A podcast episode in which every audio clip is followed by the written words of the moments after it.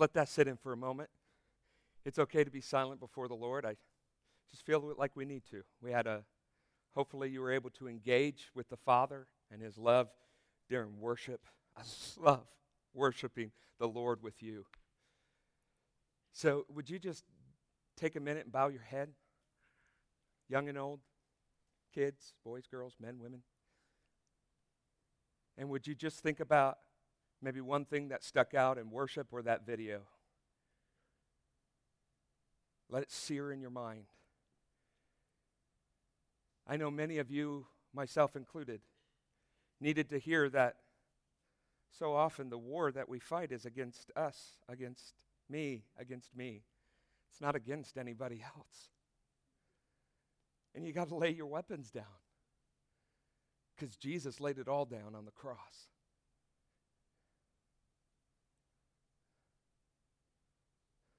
Some of you need to let go this morning. The things that you've been holding on way too long that aren't yours to hold on anymore. Isn't it amazing that Christ was crucified for us, yet we keep him on the cross? By holding on to our sin and offenses that we won't forgive. I have to tell you that he's not on the cross anymore. That's done and paid for. He's risen, he's alive. And he wants to heal your wounds this morning. And I'm asking you, if you're still in that moment, to, to go ahead and just keep your heads bowed. I'm going to read the scripture for today. It'll be on the screen if you want to look at it, but let these words speak to you. Romans 12, verse 9. Let love be genuine. Abhor what is evil Hold fast to what is good. Love one another with brotherly affection. Outdo one another in showing honor. Do not be slothful in zeal, be fervent in spirit. Serve the Lord. Rejoice in hope. Rejoice in hope this morning. He's not on the cross anymore. Rejoice in hope. Be patient in tribulation. You will get through the storm. He is with you and He is in you. And there is nothing you cannot get through while you're holding on to His amazing, unchanging hand. Be constant in prayer, alignment with the Lord knowing that the Father hears your prayers and He answers in His perfect will and timing. Contribute to the needs of the saints and seek to show hospitality. Bless those who persecute you. Persecute you. Bless and do not curse them. Rejoice with those who rejoice. Weep with those who weep. Live in harmony with one another. Do not be haughty, but associate with the lowly. Never, ever be wise in your own sight. Repay no one evil for evil, but give thought. Stop. Slow down. Pause. Selah. And give thought. Give thought to do what is honorable in the sight of all. Because after all, we are serving an audience of one. If possible, as far as it depends on you, live peaceably with all. Beloved, elevation, put your name in there.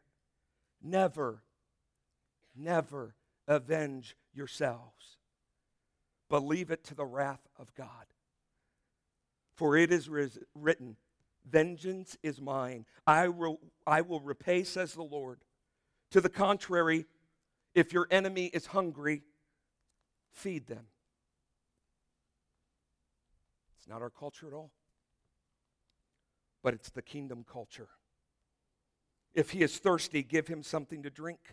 for by doing so you will heap burning coals on his head. Do not overcome evil by evil, but overcome evil by doing good.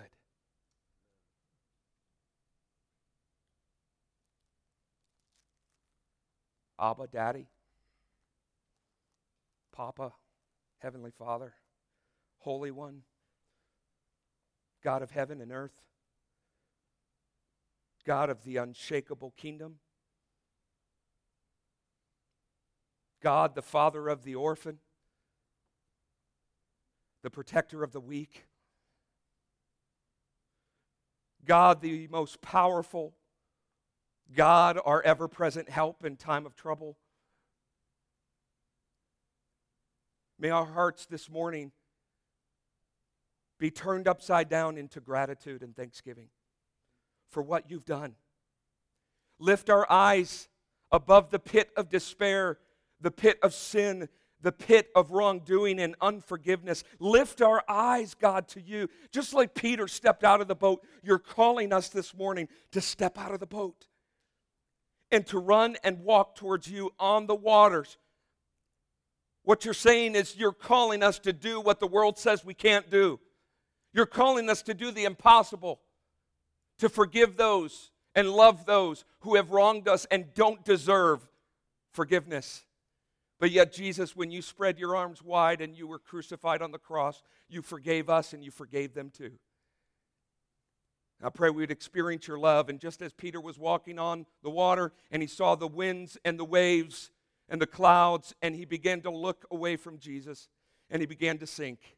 Father, if anyone right now who hears my voice is sinking, I pray that they would cry out to you and reach out and grab your hand. And would you do that through your word, through your message? Change whatever I have planned for your glory. Speak to our hearts. Holy Spirit, do what only you can do. I step out of the way. In Jesus' name, amen. Well, good morning. My name is Phil Nelson. I'm so glad to be here with you this morning. Um, it's a little frustrating because I've been planning this message and God keeps changing it. Walk in my shoes. It's crazy. You plan and plan and plan, and then He says, I'm going to change it. And I thought we were set last night. And then my brother comes up and says, God wants to tell you that He's going to change your message. Go with it. Yeah, go with it. so we'll go with it. Uh, we were supposed to start, start the uh, sub series called Healthy Finances. And we're going to do that on Sunday. So we're not false advertising on the marquee. We're going to do it next Sunday. But uh, earlier this week, after last Sunday's message on forgiveness, I hope you I hope you opened your hearts to that message. Because God wants to set you free. And there is nothing like unforgiveness that will clog the flow of God's love in your life. And so we're going to focus one more Sunday on this message of forgiveness because I believe, like last week, we saw people surrendering to God and opening their hearts, opening that wound that was so painful and hurtful and has cost years of their life to allow the forgiveness of love to start coming in. Many of you didn't take communion last week because as we read the Word of God, it said not to take communion if we have something against our brother or sister or if we have unforgiveness and bitterness in our hearts. Communion is a sacred thing. How can you take the elements that remind us of what Christ has done with still bitterness and unforgiveness in our hearts? And so we're going to have communion today, and so I'm excited for many of you to have communion that you've never had before. Communion that you take in freedom and wholeness. And so the message title for today is called Learning to Love. Learning to Love. We're going to look at the power of love, not Huey Lewis's song. Kids, ask your parents who Huey Lewis is. We're going to look at the power of love. And then we're going to look at letting it go. Kids, teach your parents that frozen song, Let It Go. Parents are like, don't sing that one more time. so we're going to look at the power of love. We're going to look at what it looks like to let it go at the cross. So many of us just need to let it go. And we can't do that without the Holy Spirit's help.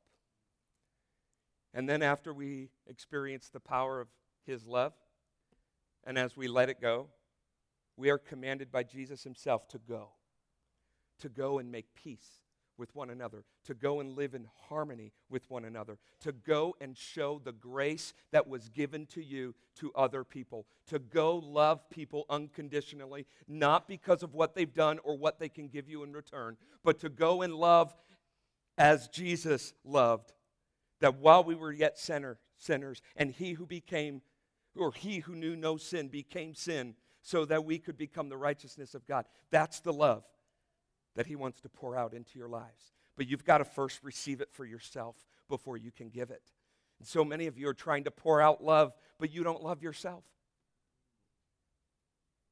You don't see the person that God sees. And you need an awakening. You need new vision. You need to put on new lenses today and see that you are loved. You are cherished. You are favored. You are chosen. You are so special and precious, it doesn't matter about your past. God loves you, and He wants you to receive it and experience that freedom so that you can give it away and show that Jesus lives in your heart. So, the power of love. Here's what a power of love looks like. And I think we've seen glimpses of this in our local church body and throughout our community. Here's what the power of love looks like a life that is bought with Christ's special sacrificial blood on the cross. And it's only possible, that love is only possible by receiving His love. You cannot walk around and forgive and receive His love with clenched fists. You just can't. You have to be open. I cannot fill this water bottle up until I take off the cap. This is what the power of love looks like. It's a heart that has been changed because Christ now lives there. And it is made evident by living out that supernatural, unconditional love that you don't deserve and that others don't deserve. Here's what the power of love looks like a marriage that has been strengthened and held together by Jesus Christ Himself. The Bible says in Ecclesiastes that a triple braided cord, you, your spouse, and Jesus Christ, the Father, the Son, the Holy Spirit, cannot be broken. And it can't be broken because God's unconditional love is the core foundation of your marriage. If He's the core foundation of your marriage, say amen. Wow, we need to have a marriage retreat. This is what the power of love looks like. Two nights ago on Friday, 20 some young men opening their hearts to that amazing love and experiencing that incredible love from their heavenly daddy. And that love, then, once received, these kids' hearts melted and strengthened like I have not seen in young men in a long time, was made visible by them sharing their sins with other people, going home, confessing their sins to mom and dad, and sharing their desire to be men who love and forgive. That's the power of love. You know what the power of love looks here, looks like here, and in the church of Jesus Christ? Is a body that is filled with real people, real people who find real hope in Jesus. And when you find real hope, you experience real life change. And when you experience real life change, transformation and revival take place. That's what the power of love looks like, and it is marked by the love that oozes out of you. It can't be stopped. And it, you're living in and out from the confidence that you have of being a child of God. If you're a child of God, would you say, I'm here? I'm here. Me too. This kind of power of love in the church looks like those choosing to love without any expectation of receiving anything back in return, settling short accounts quickly, not getting caught up in gossip, not getting caught up in comparing yourself to one another and what other people have and what other people are doing and what God is doing in and through other people. And not dwelling in assumptions because we know what assuming does, right? I'm not going to say it on stage because people are live streaming. Hi, everybody on live stream. Can you all say, hey, live stream? I think my sister's watching. Hey, I love you. Okay. Um, a church settling short accounts, not getting caught up in gossip, comparing or dwelling in assumptions, and casting judgments, which all cause division. But it's a church that comes together putting Christ first, worshiping Him with surrendered, broken, joyful, grateful hearts for what He has done and who He is. That's the power of love, church. And that power of love is then proven real at elevation and churches throughout the world. It's proven real and authentic and true by how we love ourselves. Oh, how we love one another.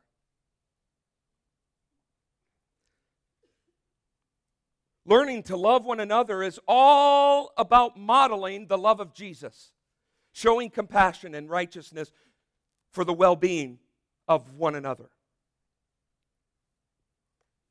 Learning to love is all about modeling the love of Jesus, which is at the very core of that love, grace and forgiveness.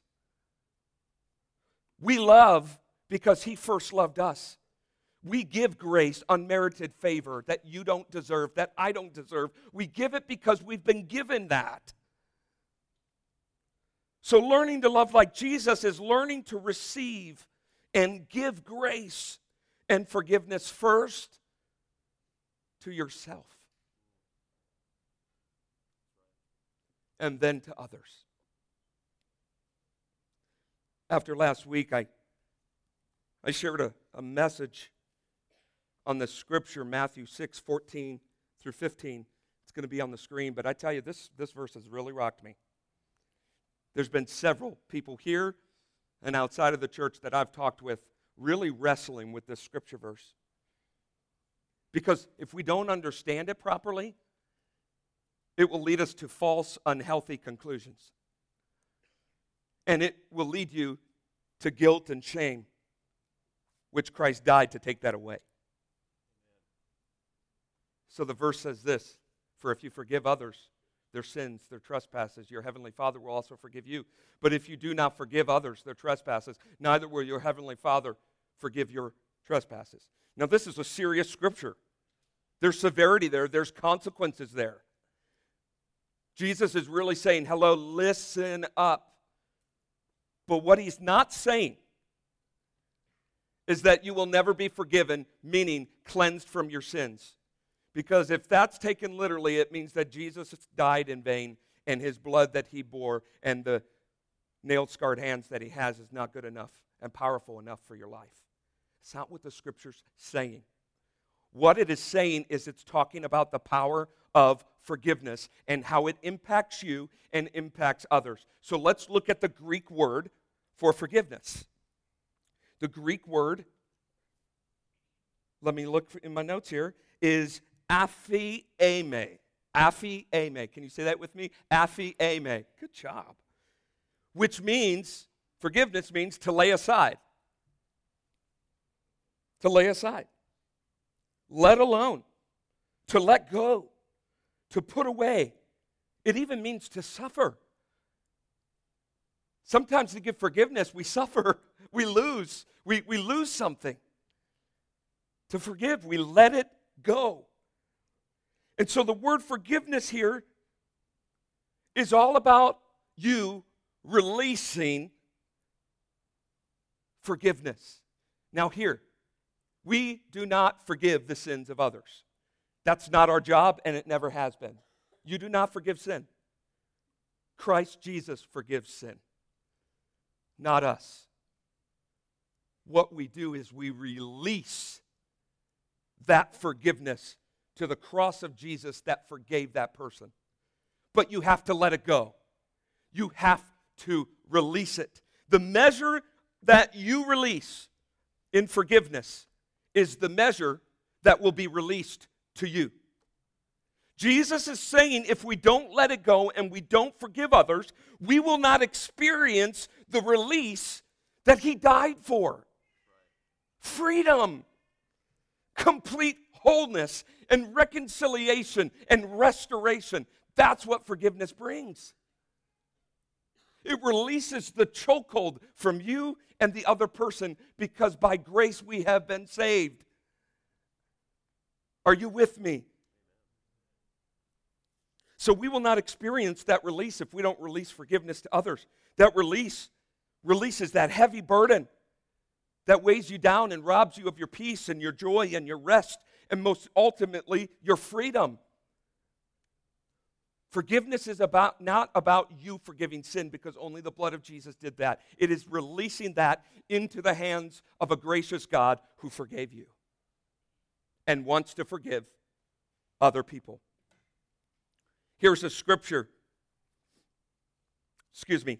Here's a quote from the movie Shack that I talked about last Sunday. Says this birds were created to fly.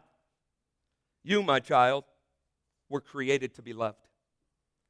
Being unloved is like clipping a bird's wings. If left unresolved, it will become like they forgot what they were created for. You see, that's why Jesus died for us, is so that we would be loved and to be able to love one another as Christ has loved and forgiven us. And when we don't, we clip our wings and we wonder why we're still in the nest. We wonder why we can't fly and live that fulfilled life that He promised us. So if you're not feeling like you're thriving and you're in alignment with God, check your wings. Check your love meter. Have you received His love and forgiveness? Have you let the past be the past? And let Jesus remove your sins as far as the east is from the west. That my friends, is the power of love. And so now, let's focus on, through the power of love, being able to let it go. I want to tell you a story of a young boy who was very, very troubled. Very troubled. And he lashed out in anger. He was always finding himself in the principal's office. Sounds like my life. Just to fit in, he was bullying other kids just so that he wasn't bullied. He was making fun of kids to feel good. He would do hurtful things to hurt and beat down people. He'd come home and do nothing that was of love or serving mom and dad. He would talk back. He would run out of the house, didn't know when he was coming back. He was just very troubled and didn't understand what he was doing. So the father said, Enough is enough. So the father took the son out to the backyard, took him strongly by the neck and the shoulders, and said, Son, what do you see? The boy's like, What are you trying to teach me? It's just a wooden fence in our yard, Dad. He said, Yeah, you're right. It's a wooden fence. And you've been having issues of hurting people. You've been having issues of not listening and talking back. Your words are painful and they do damage. And every time you wrong somebody, Every time you offend somebody, every time you disobey your mother and father, every time you haul off and smack your brother or sister, I want you to come outside and grab the hammer, grab a nail, And I want you to pound it into that wood fence. Pound it like no other. Get your aggression out. Get your anger and bitterness out and pound it into the fence. And then when you're done, I want you to look at that nail. And I want you to understand that that nail, your sin, was pounded into Jesus, your Savior. And He forgives you. And now you need to go ask for forgiveness with every nail you pound in. So the boy, not knowing the power of this, just really liked getting his aggression out on the fence. He started pounding these nails in day after day after day after day after day. Four years go by. And the father sees a change in this boy. And he takes him out and he says, Son, what do you see? Son says, You know what, Dad? I, I see a lot of nails. And the father says, I'm so proud of you, son. You've learned to be careful of what you do to your Savior and what you do to others. And you've been quick to ask for forgiveness, and I'm proud of you. But what the dad knew is the tables have turned. And this boy's now in high school, and he is struggling. He's not liked. People are picking on him, people are pushing him out. Teachers are saying hurtful things to beat him down. His self image is being warped, and he is discouraged. And the father has noticed that he is really depressed.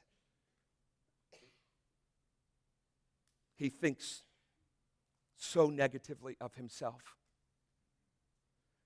So the father said, Son, now when anyone hurts you, when anyone wrongs you, when anyone causes you pain, I want you to go to that fence and I want you to pull out a nail. He says, No, but dad, I pounded those things in the, in the fence. They're not going to come out. He says, You'll find a way. It may take you some time, but you'll find a way. So, one by one, year after year, this boy started to understand forgiveness by offering forgiveness and leaving it at the fence taking the nail out, throwing the nail away, taking the nail out, throwing the nail away, taking the nail out, throwing it away, prying the nail out, throwing it away. Now comes graduation day. Son is ready to move on to college. Dad pulls the son out and says, Son, what do you see?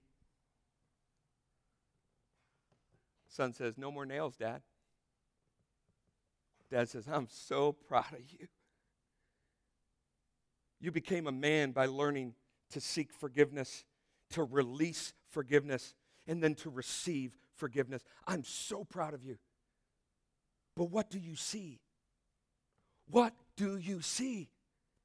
The son says, There's a bunch of holes in the fence.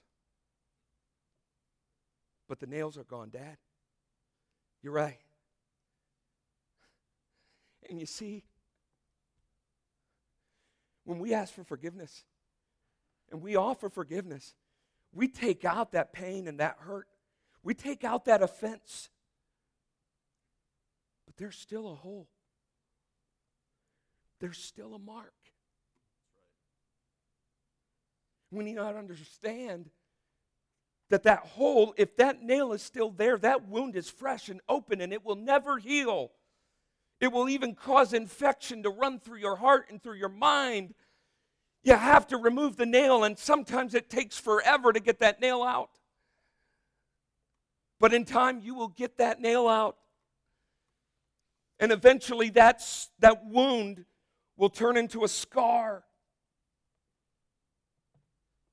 And so, when we forgive, we remove the offense and we let it go. Now, here's the thing, church, before you tune me out letting it go does not acknowledge that it didn't happen. It did happen. It was awful. It was horrible. You would never choose to go through that. It happened. The damage is done.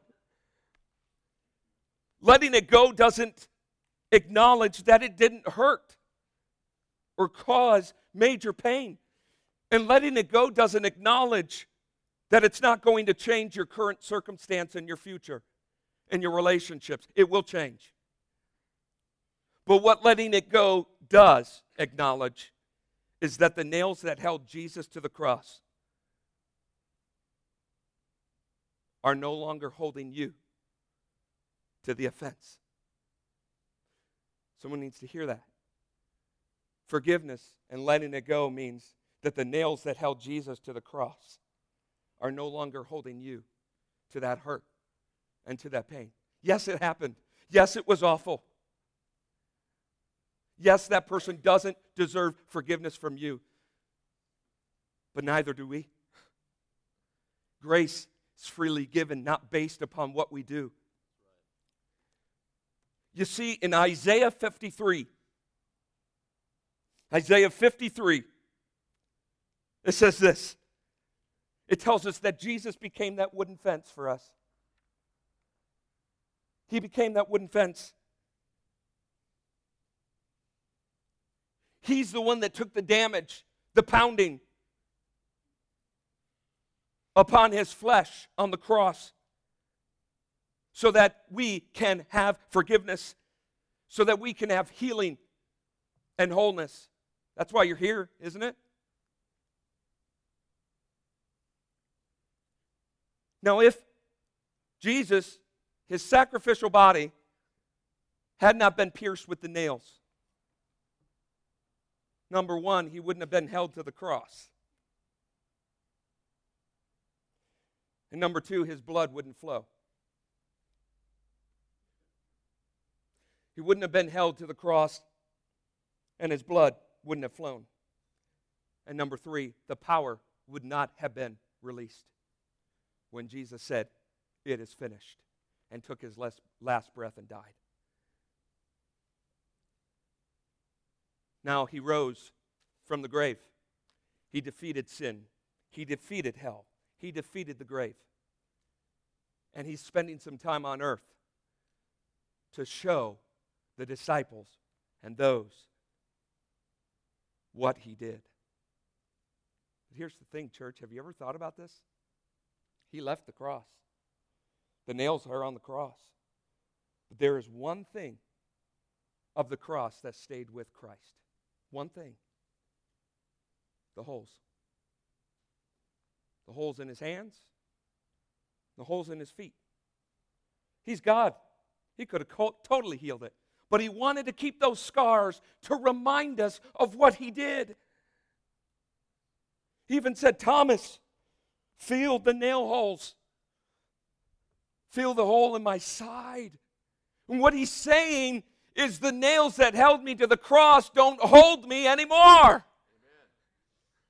But I have the scars to prove it that I died for you. And if you allow that nail to be removed and you allow God to work in you to heal that wound, you will still have a scar. Keep those, show them off.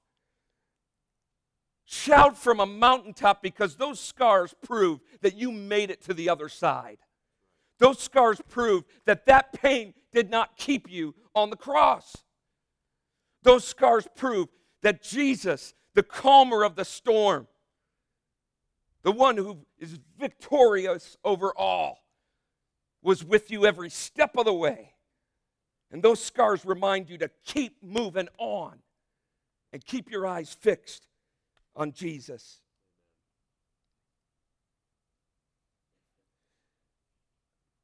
So I want to throw this out. if you don't believe the gospel is true, uh oh. If you don't believe the gospel of Jesus Christ is true, and there are many, many, many, many people who don't believe,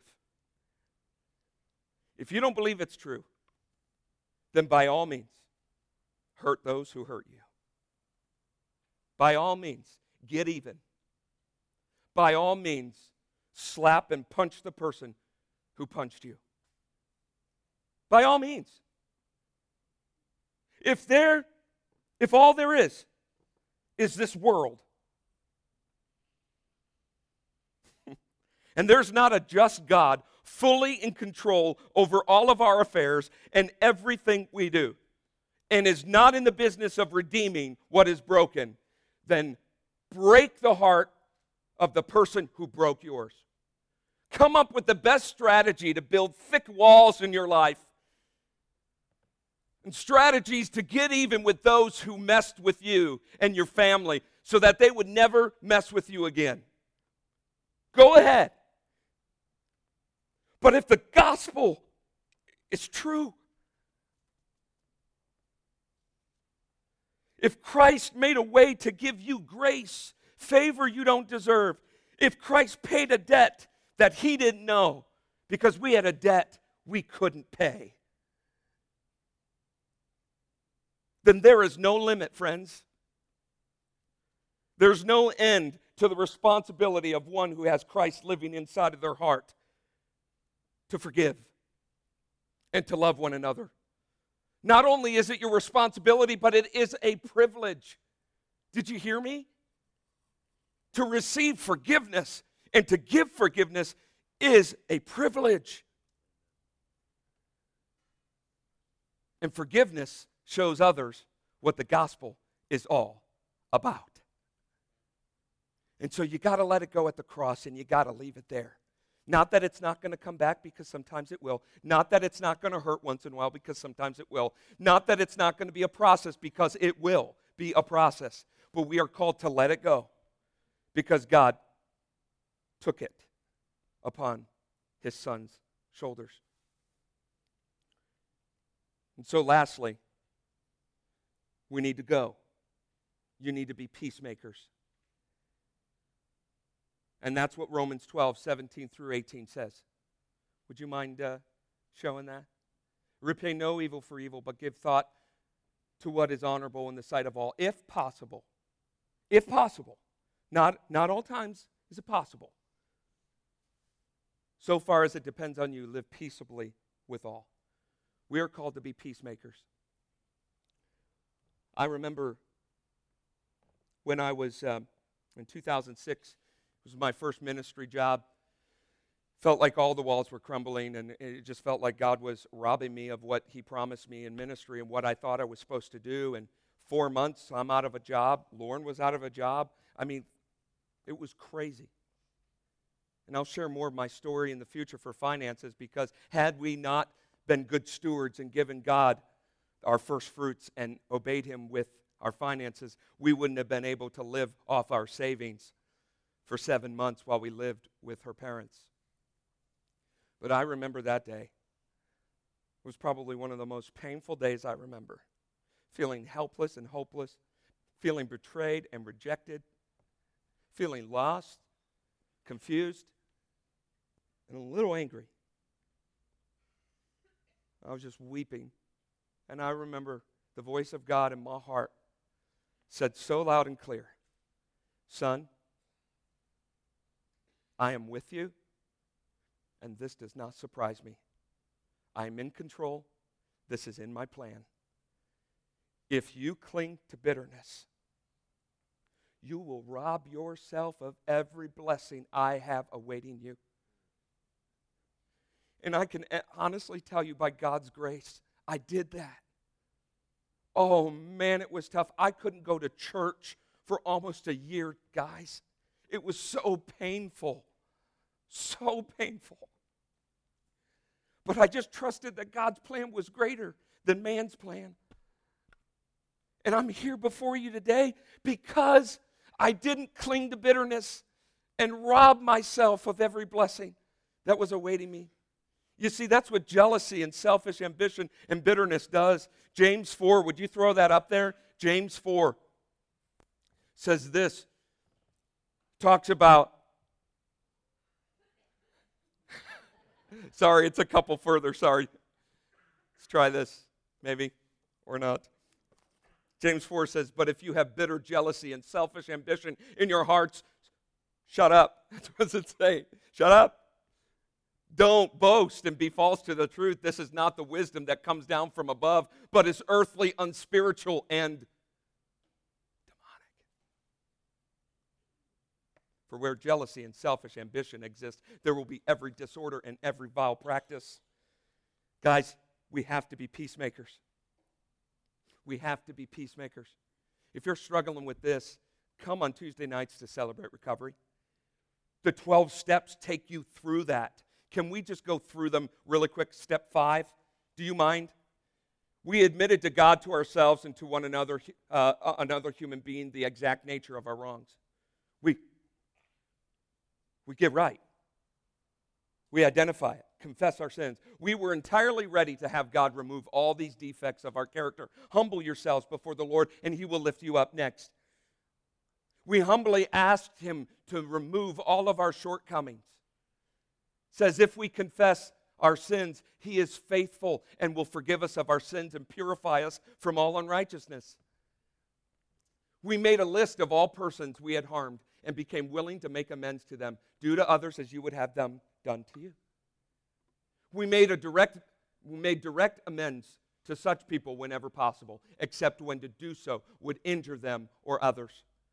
Therefore, if you're offering a gift, we read this last week at the altar, and then remember your brother or sister has something against you, leave your gift there in front of the altar. First go and be reconciled to your brother, then come and offer your gift. Last, we continue to take personal inventory, and when we were wrong, we will promptly admit it. Band, you can come on up. We're going to take communion, but this time it's, it's on you. You don't have to come up. If you took it last week and you're good and you're, you're fine, communion is all about remembering the gospel message and the good news for you. And as you remember, you receive that forgiveness, you receive that mercy, and you release that hurt, and you release that pain. And I'm going to ask several of our prayer partners, elders, I really want you to stand, not wait for people, but I want you to stand in the corners and I want you to be available for prayer. Can we even have a couple prayer people in the back corners? If you need prayer, if you need to confess your sins to somebody, would you do that? I promise we won't put it on Facebook. By the way, some of us have to confess and lay down at the altar our Facebook. There's so much gossip and negativity and self image problems. You're upset and offended by something someone said on Facebook?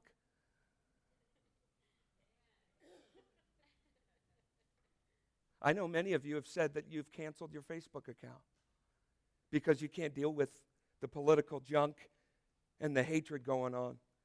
I'm not saying cancel your account. I'm saying settle accounts quickly. You can have an account as long as your account is settled with one another. And so we're just going to ask you to come down the side aisles Take the communion. There's white baskets along the rows. Would you please put them, when you're done, in the basket? Take it on your own. Receive the bread and the blood, the juice. Remember and release. Receive, remember, and release. Receive what He's done for you. Remember what He's done for you. And with grateful hearts, release. Father, in the name of Jesus, I pray for your Holy Spirit to sweep through this place like a mighty Russian wind. And as we lay our nails at the cross and we let it go, may we go forth in grace and forgiveness and truth. Father, minister to your children and make our hearts whole. We pray this all in the precious name of Jesus. Amen.